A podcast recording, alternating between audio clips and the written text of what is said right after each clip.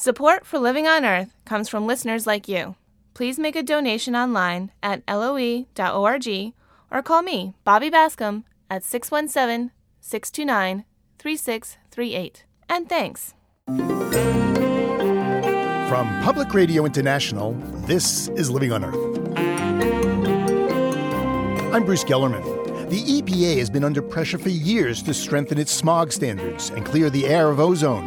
Now the agency has a plan, but some critics say it's just a smokescreen. We are really concerned that EPA appears to be rolling out the red carpet to industry, inviting them to flood EPA's mailbox with protests of any change in the current standard. Also, frogs are disappearing from ecosystems around the world, but in Utah, a river restoration project is helping frogs bounce back. You know, I think if this project hadn't come online, if it would have been going the way it was before, another generation, they wouldn't even know that they ever even existed. I mean, a world without frogs, it's it's a sad world. These riveting stories and more this week on Living on Earth. Stick around. Support for Living on Earth comes from the National Science Foundation and Stonyfield Farm. From the Jennifer and Ted Stanley studios in Somerville, Massachusetts, this is Living on Earth. I'm Bruce Gellerman. Ozone is a nasty gas that forms when pollutants from tailpipes and smokestacks cook in the sun.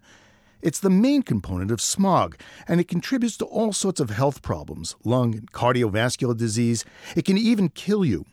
A science advisory board recently told the Environmental Protection Agency to strengthen its standards for ozone pollution, and the administrator of the EPA has just announced his decision. But as Living on Earth's Washington correspondent Jeff Young tells us, it hasn't exactly cleared the air. It's been 10 years since the EPA last set standards for ozone. The American Lung Association's Janice Nolen says numerous studies in the past decade show that the old standard is not protecting the public from smog. Ozone acts like a sunburn on the lungs. It is an irritant.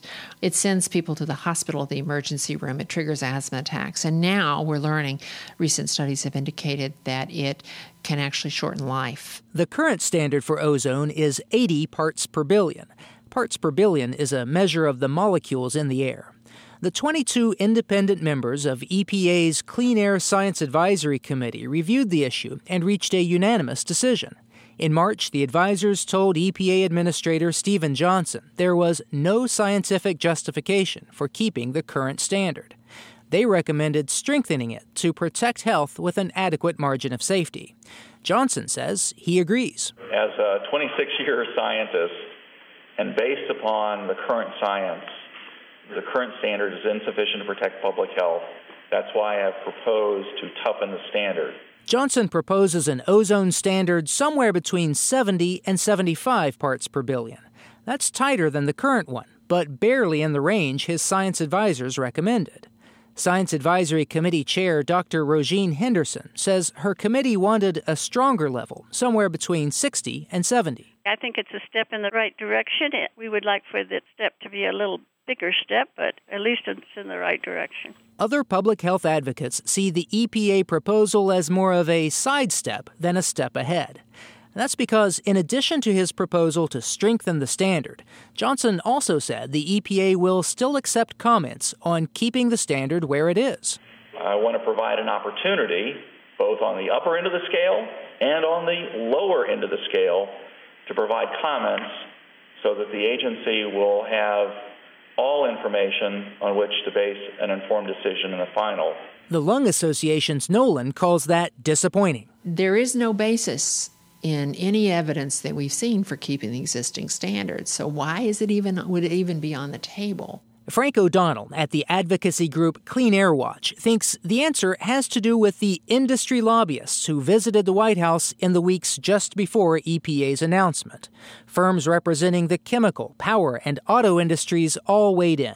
We are really concerned that EPA appears to be rolling out the red carpet to industry, inviting them to flood EPA's mailbox with protests of any change in the current standard. The ozone decision comes in the wake of another bruising clean air battle last year.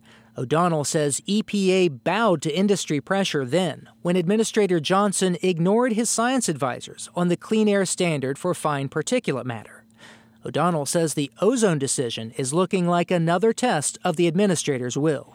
Well, I think that the EPA's proposal reflects a conflict between science and politics that is yet to be resolved. Industry groups make it clear they want the ozone standard to stay right where it is. We're just not in agreement with uh, whatever it is that the EPA scientists have decided. That's Bryan Brendle with the National Association of Manufacturers.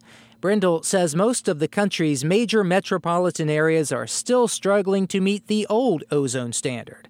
A new, stricter one would mean hundreds more counties out of compliance and more businesses facing regulation and higher energy costs. Uh, if you are a manufacturer, uh, a power producer, or uh, some sort of producer of energy, such as a refinery, you'll be subject to uh, major air emission controls.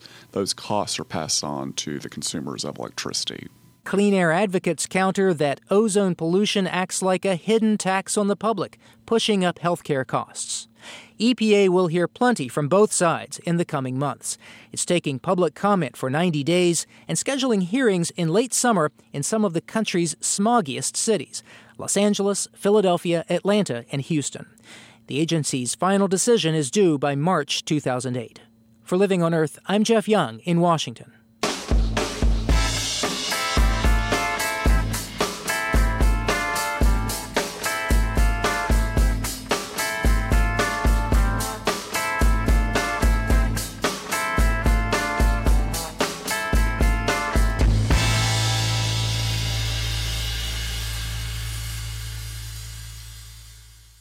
It's peak growing season in the Midwest Corn Belt, where they say it's a good year if stalks are knee high by the 4th of July. But what helps crops grow in the Midwest can end up in the Gulf of Mexico. And that means trouble. Millions of tons of fertilizer used on farms throughout the vast Mississippi watershed run downriver into the Gulf, creating a huge dead zone where most marine life can't survive. It's been expanding for decades but some marine scientists think this year's Farm Bill, which Congress is now getting ready to debate, might help bring the dead zone back to life. Living on Earth, Steve Curwood recently spoke with Don Scavia. He's a professor of natural resources and environment at the University of Michigan and one of the editors of a new book called From the Corn Belt to the Gulf. Explain basically what happens to create a dead zone. Well, it's generally caused by an excess amount of nutrients going into the ocean or into the Great Lakes. Those nutrients cause algae to grow beyond what the ecosystem can accommodate. The algae will sink to the bottom and decompose, and that process of decomposition uses up the oxygen. Uh, if that concentration of oxygen gets below the level to sustain fish and, and organisms that we really care about, we call it a dead zone. So connect the dots for us here, Don. Um, explain how the runoff of nutrients from farms hundreds of miles up the Mississippi get out into the Gulf of Mexico and, and, and cause all of this. Well, agriculture, particularly corn agriculture, is very leaky. Um, when you put fertilizer on the ground, um, a lot of the nitrogen in that fertilizer will get very quickly into the groundwater, to the small streams, to the large streams, to the rivers, eventually to the Mississippi River and down into the Gulf. And it's quite amazing how quickly that water moves from the farm field to the Gulf. Now, this isn't the only dead zone in the world or, or in America, right? Um, that's right. There are dead zones caused by the same sort of process around the world. The Baltic Sea is probably the largest one. The Gulf of Mexico is the second largest in the uh, in the world. But in the United States, half of our bays and estuaries have the same sort of problem. Even Lake Erie, the dead zone in Lake Erie that we thought we had solved uh, decades ago has has returned. So it's a problem around the country. Now, why is there so much attention to the Gulf dead zone? The attention there has, has, come from a recent law that was passed to actually do an analysis and, and develop an action plan for it. And a lot of that was driven by the concern that the fisheries, particularly the shrimp fishery, which could be somewhere between a half and three quarters of a billion dollar a year fishery, may be at risk if this dead zone continues or, in fact, may grow in the future. So, how can farmers grow the food we need without adding to this problem downstream? The farmers can grow their crops in ways that are beneficial to the environment. if we were to put in and actually subsidize farmers to put in buffer strips between their crops and the streams, to encourage construction of wetlands, to incentivize farmers to use only the amount of fertilizer they need and no more, to do precision farming. There are a number of ways to actually keep the nitrogen on the land, and once it gets into the water, to actually remove it from the water before it gets into the Gulf. And all we really do need in order for that to happen is for the Farm Bill to put more funds into those kinds of conservation measures to help enable the farmers to do that. Now, there's a lot of buzz about farm based uh, fuels, particularly ethanol. A lot of folks are growing uh, corn in response to the demand for ethanol. How does this problem figure into that, and, and how do you think the Farm Bill could make things better under such a scenario? Well, there's no question that growing more corn to supply the ethanol demand not only increases the price of corn, but it's going to increase the amount of nitrogen getting into the Gulf of Mexico and most likely increase the size of, of the dead zone. So that's going to happen unless there are incentives in the Farm Bill to move away from corn based ethanol and into cellulosic ethanol. Cellulosic ethanol doesn't really exist yet. I mean, it's the inventions aren't quite together. The technology doesn't quite work yet. Uh, that's right, and I think you know hopefully the Farm Bill could actually provide uh, research funding and technology development and even infrastructure development to look at not just switchgrass but um, wood products and, and, others to get there. We know how to do corn-based ethanol. we don't know quite how to do the cellulosic yet, but that is really what we need to move towards if we're going to be concerned about the environment. Don Scavia, you've been working on this for what the last thirty years.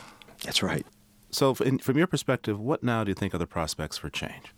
I think the prospects might actually be uh, better in this farm bill than in the past. Um, hoping that um, the environmental dimensions to the problem have become more acute and more obvious to those that were, are developing that policy.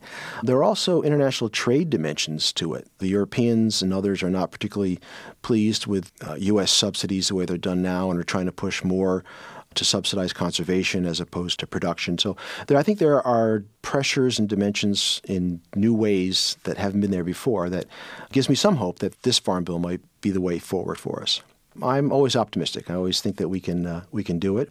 When we dealt with a very similar kind of problem in small lakes and rivers in the 60s and the 70s, there was enough motivation and willpower and funding to solve that problem. Uh, we're just working at a larger scale now. It takes longer. Thank you so much, sir. You're very welcome. Don Scavia is one of the editors of the new book, From the Corn Belt to the Gulf.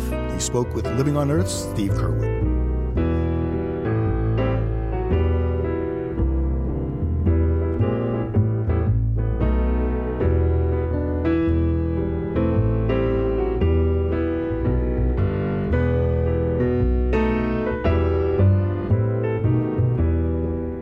Hear our program anytime on our website or get a download for your MP3 player.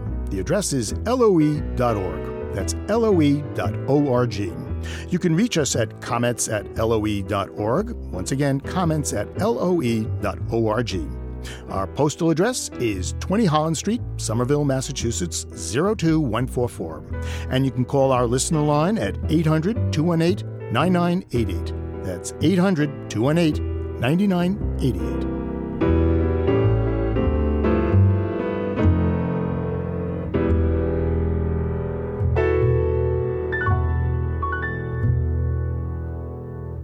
Coming up, turning climate change into serious fun and games. That's just ahead on Living on Earth. It's Living on Earth. I'm Bruce Gellerman. Video games are serious business.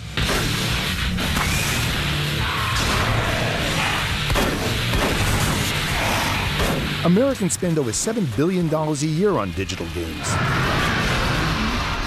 Most games like this one, Doom 3, offer death and destruction as entertainment. But a nonprofit organization believes gamers can have serious fun while addressing serious social problems. Over the past four years, Games for Change has developed games about race and poverty, war and elections. Now the company is hoping to develop games that can tackle perhaps the biggest issue of our time global climate change. Games for Change is teaming up with Microsoft, makers of the Xbox, to launch a worldwide competition for college students. It's called the Xbox 360 Games for Change Challenge, and it's offering hefty cash prizes and other goodies for the best video games based on the theme of global warming. Suzanne Seggerman is the co founder of Games for Change. We interrupted her fun and games while on vacation in Michigan. And Suzanne, I apologize, but thanks for joining us. Great to be here. I was looking online, and, and it says that uh, this is a competition that's uh, billed as Serious Game Initiative. And, and it sounds like an oxymoron. Yeah, I can understand why people think that. I think games have been seen as only for content that is juvenile or uh, trivial. And actually, games are simply a young medium. It's taken a while for them to quote unquote grow up. These games, the Games for Change, have real world impact in mind. Um, hopefully, these games ha- encourage players to take action in the real world around the most pressing issues of our day. Well, how can you use a game to address a, a complex societal issue? Well, in fact, games are fantastic for exploring complex issues. I think they're better than film or TV, where you really are just a consumer of information. They're good for allowing a player to put themselves in a perspective in a role that they can't otherwise have access to. And they're really great for letting people interact with various systems and different variables.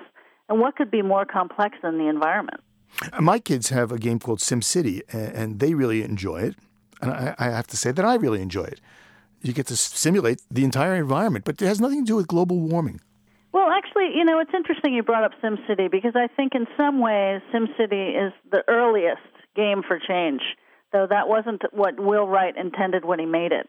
He has since talked to me and told me that SimCity has spawned hundreds and hundreds of urban planners, for instance. People really took to that game, and it did have a positive impact in the world by inspiring a whole generation of urban planners. Think about now this next generation of kids could be inspired to be environmentalists and humanitarians. You know, I'd like to see also a thousand little game seeds planted. Not all the games are going to get prizes, and not even that many are going to get recognized. But think of this new generation of game makers and game innovators we're reaching. All these kids who've perhaps never even considered the impact of the environment are going to be getting knee deep in environmental issues. That's really exciting you know, kids really respond to this medium of video games in a way they don't to the newspaper or a, a heavy documentary. And I think that's the key is that we're reaching them on their own turf. So, do you envision games that, for example, might have somebody managing an airline's footprint or, you know, dealing with rising temperatures in a cornfield in the middle Midwest? Absolutely. Bruce, are you going to sign up for the contest? I hope so. Those are great ideas. Do you have a, an idea that you might submit? Oh, I'm a judge. I'm not allowed. There's so, you know, it's going to be exciting because I'd like to see games about the environment go across the spectrum. From on the one hand, we could have really playful games about any number of subject matter. And on the other, you could get very serious into the complex nature of these interrelated systems about the environment. And this is a worldwide competition. How many people do you think uh, might uh, compete in the contest? We're aiming to reach 100,000 students um, with the opportunity to participate. Uh, what does the winner get? There are a number of prizes, cash prizes. The first prize winner gets 25,000 towards an educational scholarship. The second prize is 15 and the third prize is 10. But the prize I think is most exciting is that the winning team gets a chance to show their game to the Microsoft Game Management Team and have that game possibly go up against all the games on the Xbox Live, which is an audience of 6 million players. There's also a chance for the winning team to become interns on the Microsoft Game Team. That's another really invaluable opportunity. Well, Suzanne, I want to thank you very much. Thank you so much for having me. It was great to talk. Suzanne Seggerman is the co founder of Games for Change. The Xbox 360 Games for Change Challenge starts in August. You can find a link to Games for Change on our website, loe.org. It's been a big sleep, but now they're wide eyed, bushy winged, and back in droves. In northern Illinois, the 17 year cicadas are reemerging from their long underground snooze, and commentator Tom Montgomery Fate has been watching them in his backyard in suburban Chicago, wondering whether the cicadas' short but dramatic lives offer a bit of insight into our own. All spring, I noticed the little holes appearing in our rose bed.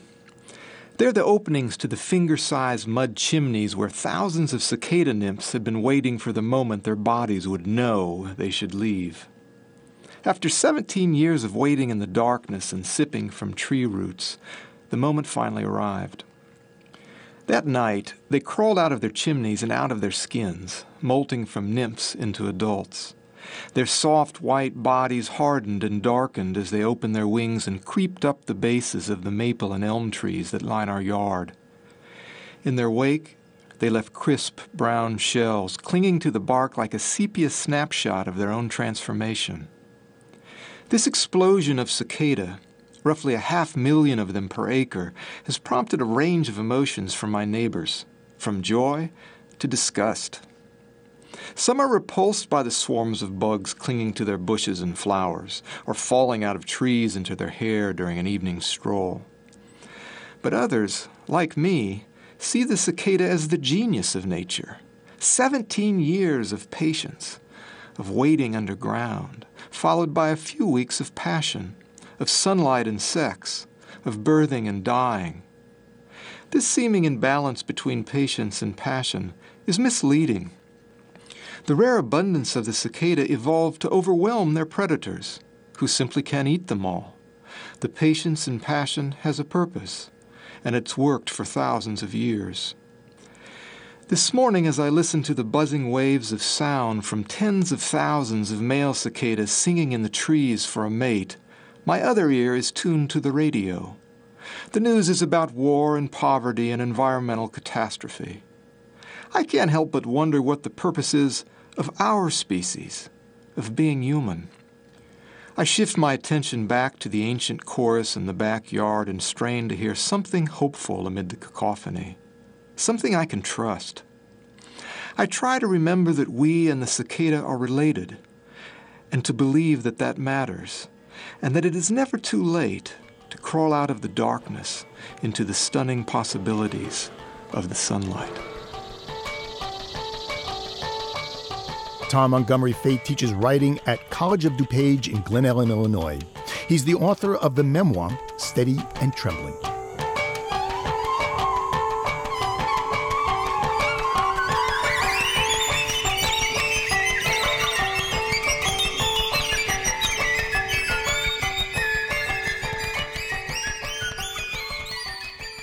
On a spring day nine years ago, then Interior Secretary Bruce Babbitt stood in Utah's Provo River searching for a rare Columbia spotted frog. We are still looking for our first frog, and I intend to keep coming back to Utah until I've found one. Well, Babbitt didn't find one that day, and we don't know whether he ever actually made it back to the river. But the frog did, thanks in part to a deal Babbitt brokered with a bunch of federal and local agencies. It took nearly a decade to restore the spotted frog's habitat along the Provo River. It's one small success story at a time when other species of frogs around the world are disappearing. Beth Hoffman has a report. Sometimes you don't know what you've been missing until an old timer points it out to you. When we were kids, probably 10, 12 years old, we'd walk through the meadows and catch some of these larger frogs. Edwin Homer is a stocky yet fragile looking man with neatly combed gray hair.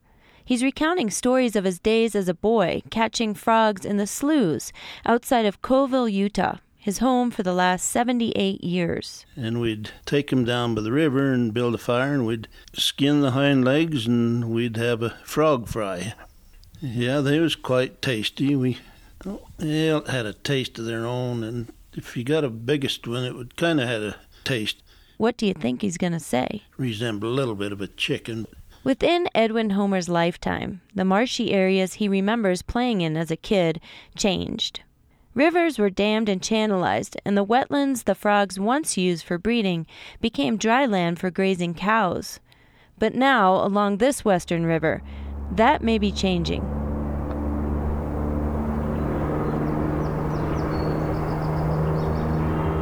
The Provo runs about 20 miles outside of Park City, Utah, with a backdrop of towering snow capped mountains and busy highways, sage covered hills, and new housing developments. Wildlife biologist Paula Trainer traverses the area, looking for frog egg masses, gelatinous globs about the size of a large mango, holding about 400 eggs in each. You get attached to them. Having done it for so long, you know, they get to be like your friends. I mean, I've planned my two children to be born around the frog seasons. You know, it's just part of your life. Trainer considers herself lucky, a biologist documenting a successful comeback story. Every year since the restoration project began, Trainer spots more and more of the translucent eggs floating in the shallow ponds near the river. And then you can see the older ones, those turned orangish. They, they absorb that red algae in the water. And then the fresher ones right next to it are clear with the little black embryos. This river's turnaround is dramatic. Tyler Allred is the hydrologist that helped design the Provo Restoration Project. He and partner Chad Gorley began the reconstruction in 1999 with a river that was as straight and channelized as a water ride in an amusement park. In the 50s and 60s, the Bureau of Reclamation had straightened it, just sort of taken out all the curves, and oh, they lined it with large rock so that it couldn't move around, and they built the the banks up high on both sides. They put dikes there so it would never flood, never move. And that's the way the river might have remained, except that people began to notice that the Columbia spotted frog, once plentiful, had all but disappeared. And so the debate between those that wanted the frog listed on the endangered species list and those that did not began. But Secretary of the Interior Bruce Babbitt came up with a compromise. The frog would remain off the endangered list, and development would continue in Utah if and only if federal, state, tribal, and local agencies committed to restoring the Provo River. Basically, an attempt to say uh, that we can have it both ways. We can develop and we can protect God's creation. Babbitt and other leaders met on the Provo River in 1998 to sign the deal that became one of the Interior Secretary's hallmark compromises. And today, his plan seems to be working. Paula Trainer is out again in her safari hat and old fleece sweatshirt, checking for eggs with hydrologist Tyler Allred. Are the frogs over here? They are. Are they? Have you seen that? No. Man, oh man, you you got to see it. I can't even describe it. that getting that good back there. well, eh? well, those little ponds have kind of merged into one big happy frog Yeah. heaven. That's The section Trainer is so excited about is one Allred and his team leveled seven years ago so that the area could safely flood. Then it looked like a moonscape. But today, the river can now do what it naturally does best change. river ecosystems rely on disturbance. And without that, the system sort of stagnates. And the cottonwoods that have established grow, they get older, and they die. And there aren't any new ones. And that process was actually the primary goal we were looking for. We wanted the river to be active, we wanted it to move around, and allow those natural processes to, to take over. Now, a huge beaver lodge towers over the cattails of the side channel, a mass of chewed off young cottonwoods only a half mile from the highway. Beaver dams also plug up the side channels, which, in turn, creates ideal habitat for the frogs swampy and shallow, and protected from predator fish. Yeah, sometimes I'll hear a, a woodpecker in the distance, and it'll sound just like the mm-hmm. frog, their mating call. It's like a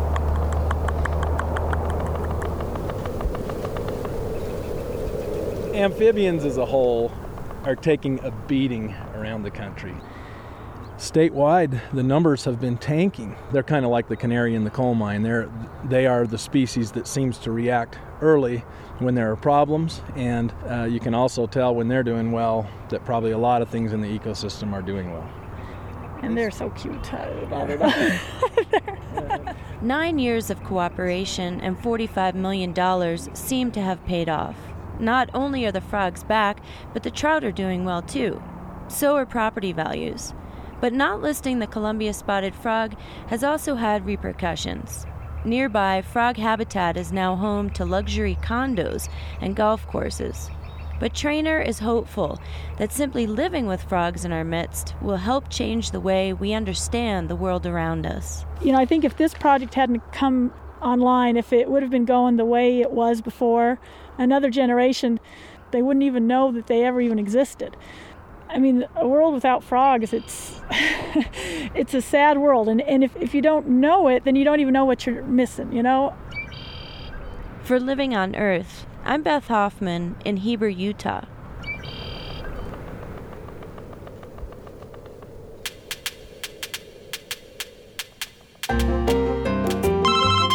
Hello? Good morning. I just heard your interview with Bob Cantor, who makes the uh, advertising hangers.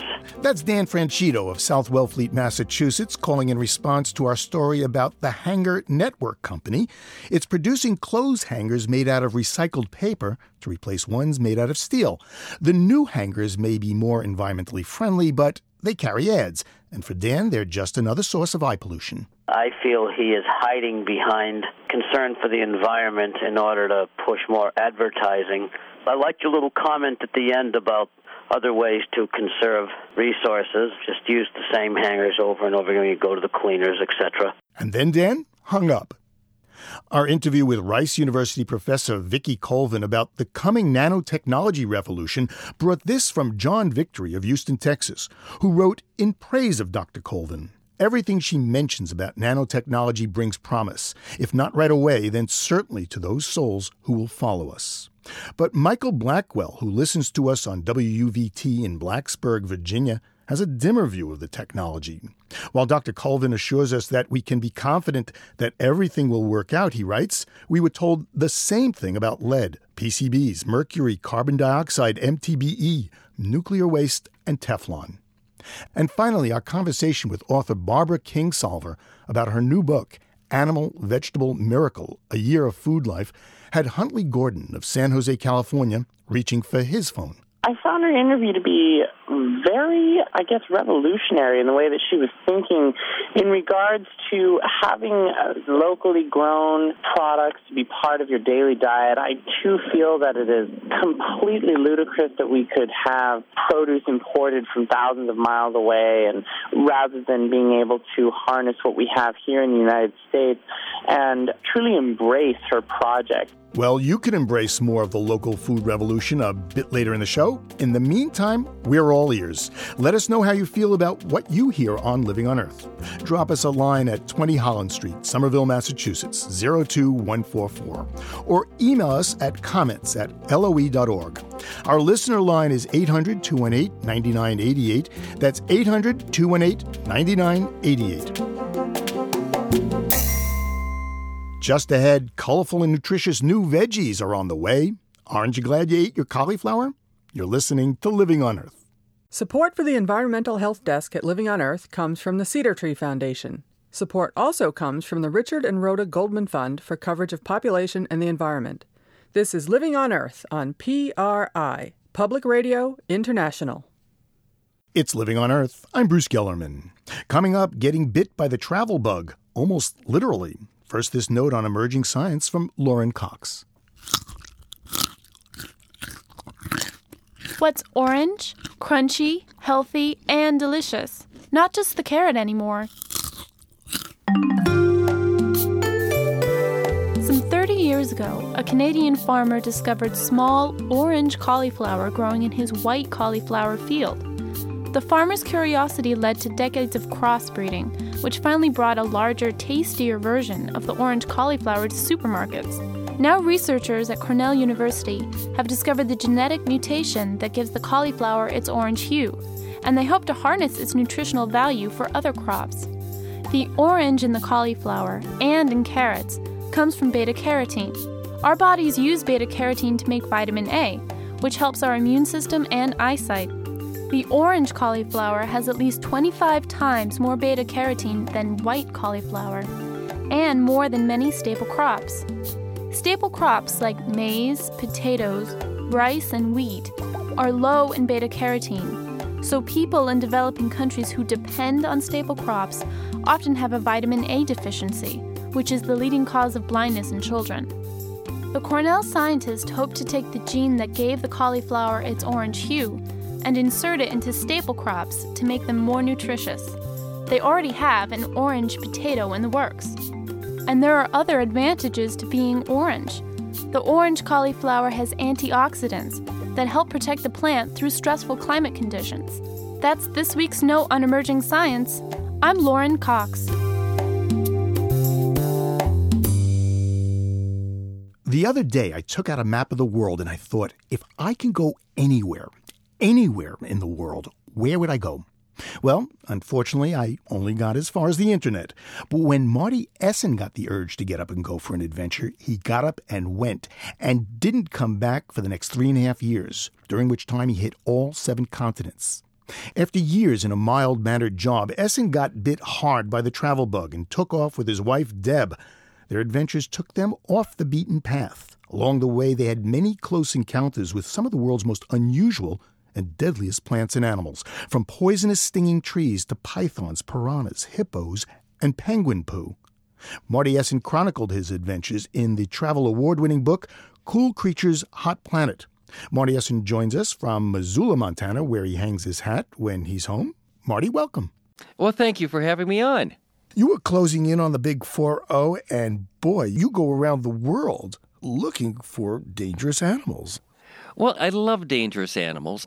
When I reached 39 years old and realized I hadn't been seeing many of these animals, I decided it was time to get out and have some fun. Mm-hmm.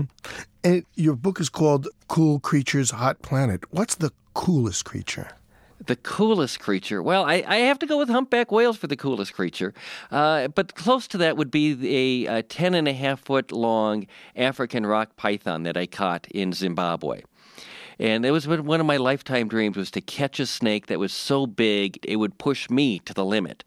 And of course, I let it go after I caught it, but just to catch it and to spend just a few moments with this creature before I let it go, that was incredible. Uh, you have a very close encounter with what I was told is the most dangerous animal actually in the world, and that's the hippo. And I was surprised by that.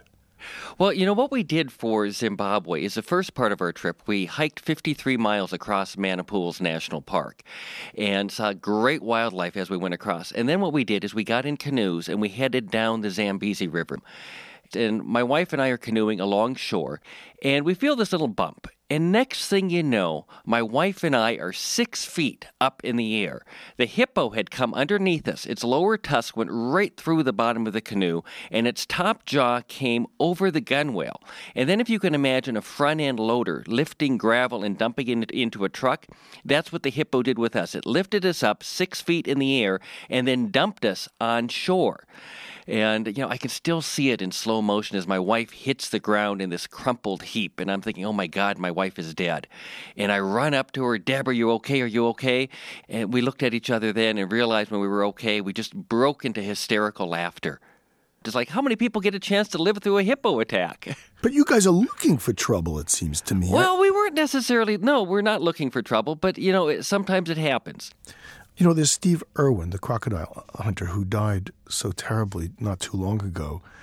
And and you take many of the risks I think that he takes actually, and uh, I'm wondering what's what's the place for a person like you in, in this world? Is that re- really responsible? I guess that's my question.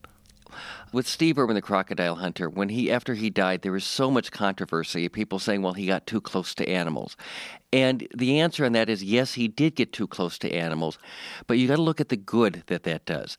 For instance, when I go into schools and I talk to students and I bring out my snakes if I had done that any time before the crocodile hunter existed, I would have had people covering in corners, uh, trying to get away because they wouldn't want to be anywhere in a room with a snake. Yet now these kids get all excited about the fact that they can see a snake and they want to hold the snake. Uh, the more people understand animals that aren't necessarily warm and cuddly, the more they're going to want to protect them. When you go to Zimbabwe, you have to decide whether you're going to wear your underwear or bring your camera gear. well, yeah, I mean, we had a 25 pound weight limit, and when you when you're a photographer like I am, uh, that takes up half your weight. If I have to leave my underwear home, I'm going to leave it, and I ended up yeah doing that whole trip without underwear because I was not leaving my camera gear at home. Well, you came back with some great pictures. Well, one of the photos that I have, which is, is, was from the Amazon chapter, is a white orchid mimic spider that I believe I'm the first person in the world to ever photograph. It's just a bizarre looking spider. Oh, I see him. It looks like looks like an orchid. It looks like an orchid. On the cover of your book is a picture of you and there's an animal over your left eye. What is that? That is a tailless whip scorpion. And my wife and I went down to the Amazon jungle for a second time just to shoot that cover. And uh, at one time, I had, in fact, two of these tailless whip scorpions crawling on my face. Uh, they're an arachnid, uh, so they're, they're a type of spider. Uh, they have very, very large fangs. These tailless whip scorpions, what they would do is they would naturally want to go to a high spot. So we'd start them uh, somewhere on my neck, and then they would crawl up, and they seemed to always want to settle right over my eye.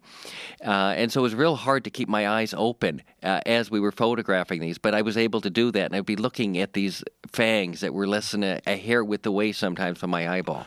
Uh, I, I hope you wore your underwear that day. yeah, I wore my underwear that day. Marty, thank you very much. Enjoyed talking with you. Well, I had a great time talking with you, Bruce. Marty Essen's new book is called Cool Creatures Hot Planet Exploring the Seven Continents. You can see more of his pictures and a link to his webpage at our webpage, loe.org.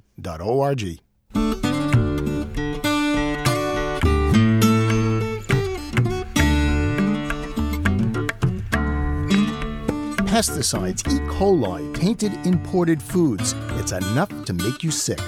These health concerns and a desire for tastier foods have a growing number of people trying to eat local. Farmers markets are booming, and so are farms that are supported by direct subscription. That's a movement known as community supported agriculture. At CSAs, members pay a farmer in advance of the growing season, and then they receive a weekly box of whatever is fresh off the farm. For CSA members, it's sort of a surprise package, and part of the fun is figuring out what to do with all the locally grown goodies. Living on Earth's Ian Gray is a member of a CSA near Boston called Red Fire Farm. He recently made his first pickup of the season, and food writer Kathy Gunst was there to give him some ideas on how to cook the contents.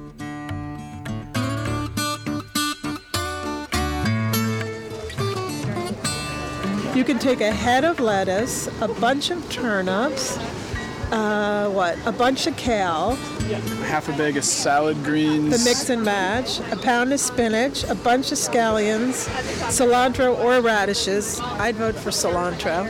Okay. And then you get strawberries and peas. Yeah, we'll get both of those too.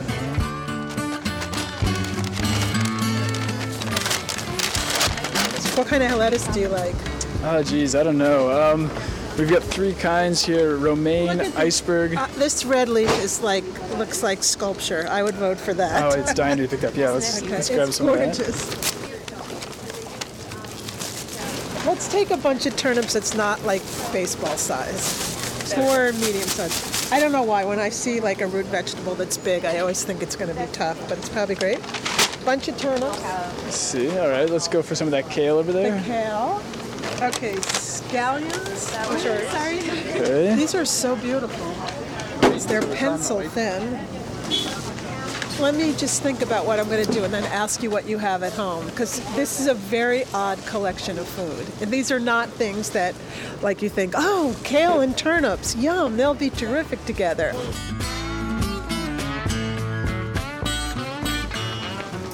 I'm thinking of roasting the turnips and doing a salad with the greens and some of the cilantro and the roasted turnips on top. And I'm thinking about making candied walnuts to go with it because I think that would be really yummy with the turnips. Oh, that sounds delicious.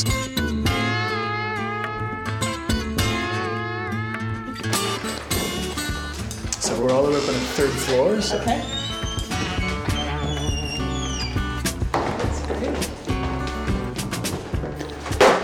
First thing we're going to do is roast the turnips because they're going to take the longest. Okay, Okay, I'm just going to trim them. And they're a little big to quarter, so I think I'm going to cut them into six wedges. I think these are going to be very sweet. And you know, we should even taste it raw because I suspect this fresh. Taste that. That is really good. Let's see. Okay. No, this is so This is sweet. And it's actually it's it tastes it's about the texture of an apple kind of. Yeah, uh, it's very crunchy and nice, and they're this beautiful ivory-colored vegetable. Um, and so I'm thinking to roast them, and then we'll put them on top of our salad, so it'll be this really nice contrast to all the greens. Little grinding of fresh black pepper. And I'm gonna drizzle about a tablespoon and a half, two tablespoons of olive oil. grab these. Just give them a toss so that all the turnips get coated with everything. All right, let's, let's pop these in the oven. So that, the turnips were what? One step. So we're gonna, we'll check them in about 15 minutes.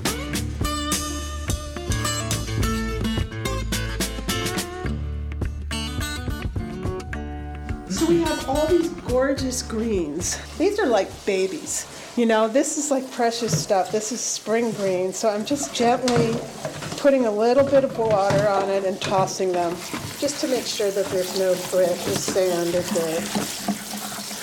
And then I thought for another added crunch, we bought some walnuts, and I wanted to make a honey glazed walnut topping, which is a lot simpler than it sounds. A cup and a half of walnuts. And I would say one tablespoon, two tablespoons, let's say about a quarter of a cup of honey. And this looks like great honey. And we just want to stir it around and get them all coated. I'm going to lower that just a little bit so they don't burn. And what happens is you get this really quick glaze. That's it. That's the whole recipe. And the amazing thing is, it's not that expensive to, to do what we're doing Well, with I the wanted CSA. to ask you about that. How much do you spend to be a CSA member? So for the season, for 20 weeks of, uh, of food, which each week, pretty much in the summer, we pick up a box. It's uh, $450. So let's break that down. $450. If it were 10 weeks, it would be $45. So it's about $23 a week. And so if you think of a household, like we've got four people who are splitting this because, you know, we're just out of college and um, there's four of us living here. And so, you know, really we're spending each about $125 uh, for a summer of, of, of produce. Beautiful food, and you're staying healthy, and you're helping a farm, and you're probably stretching your imagination about what you would be eating, and you're not getting takeout. So it's it's a win-win. Okay, the turnips have been in for about 15 minutes. Let's check them. Okay. We'll see how. Oh, wow. Smell that? They're getting really sweet. You can smell the sugars coming out. That's amazing. That's exactly right. That's exactly what you're smelling. All right, let's set the table. Good. Okay, well, bon appetit. Oh my goodness. I think I'm a fan of turnips. Hmm, taste that. Oh, wow. Yum.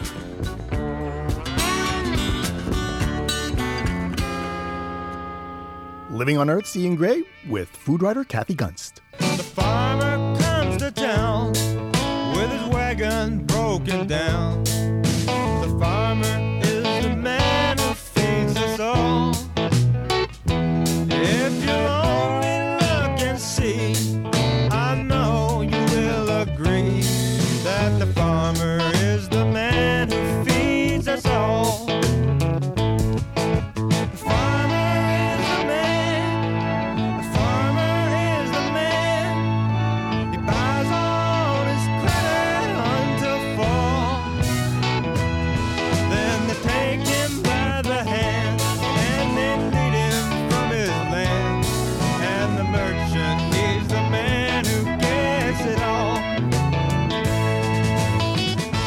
Time on Living on Earth, plastic trash is working its way through the food chain of the world's oceans, confusing and killing all kinds of marine creatures. There's no food uh, in the ocean that plastic can't mimic.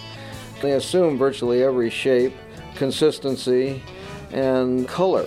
The impact of plastics on the seven seas, next time on Living on Earth.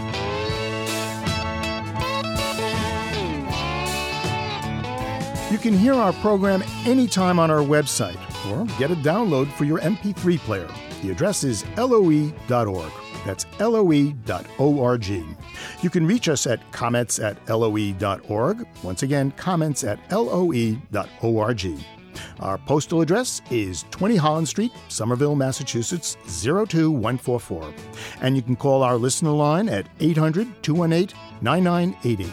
That's 800 218 9988.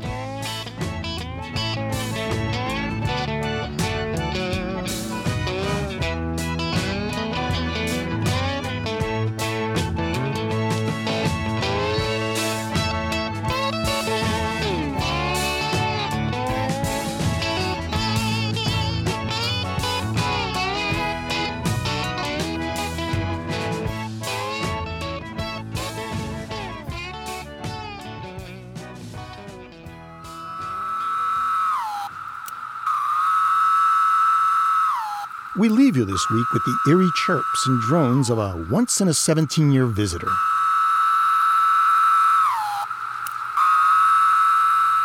Linnaeus' cicadas have big wings, black bodies, and red eyes. You would too if you woke up only once every 17 years.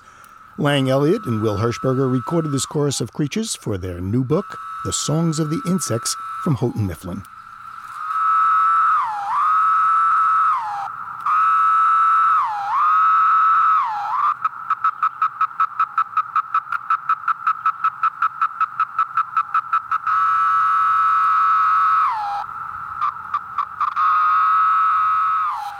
Living on Earth is produced by the World Media Foundation. Our crew includes Ashley Ahern, Eileen Bolinsky, Ian Gray, Ingrid Lobet, Andrea Smartin, Peter Thompson, and Jeff Young, with help from Bobby Bascomb and Kelly Cronin. Our interns are Lauren Cox and Amy Fish. Dennis Foley is our technical director. Allison Lirish Dean composed our themes. Our executive producer is Steve Curwood. You can find us at loe.org. I'm Bruce Gellerman. See you in 17 years, fellas. Thanks for listening.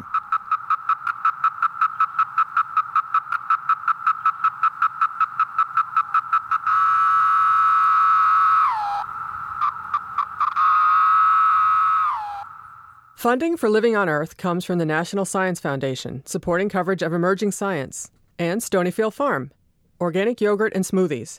Stonyfield pays its farmers not to use artificial growth hormones on their cows. Details at stonyfield.com. Support also comes from you, our listeners, the Ford Foundation, the Wellborn Ecology Fund, and Pax World Mutual Funds, socially and environmentally sustainable investing. Pax World for tomorrow. On the web at paxworld.com. PRI, Public Radio International.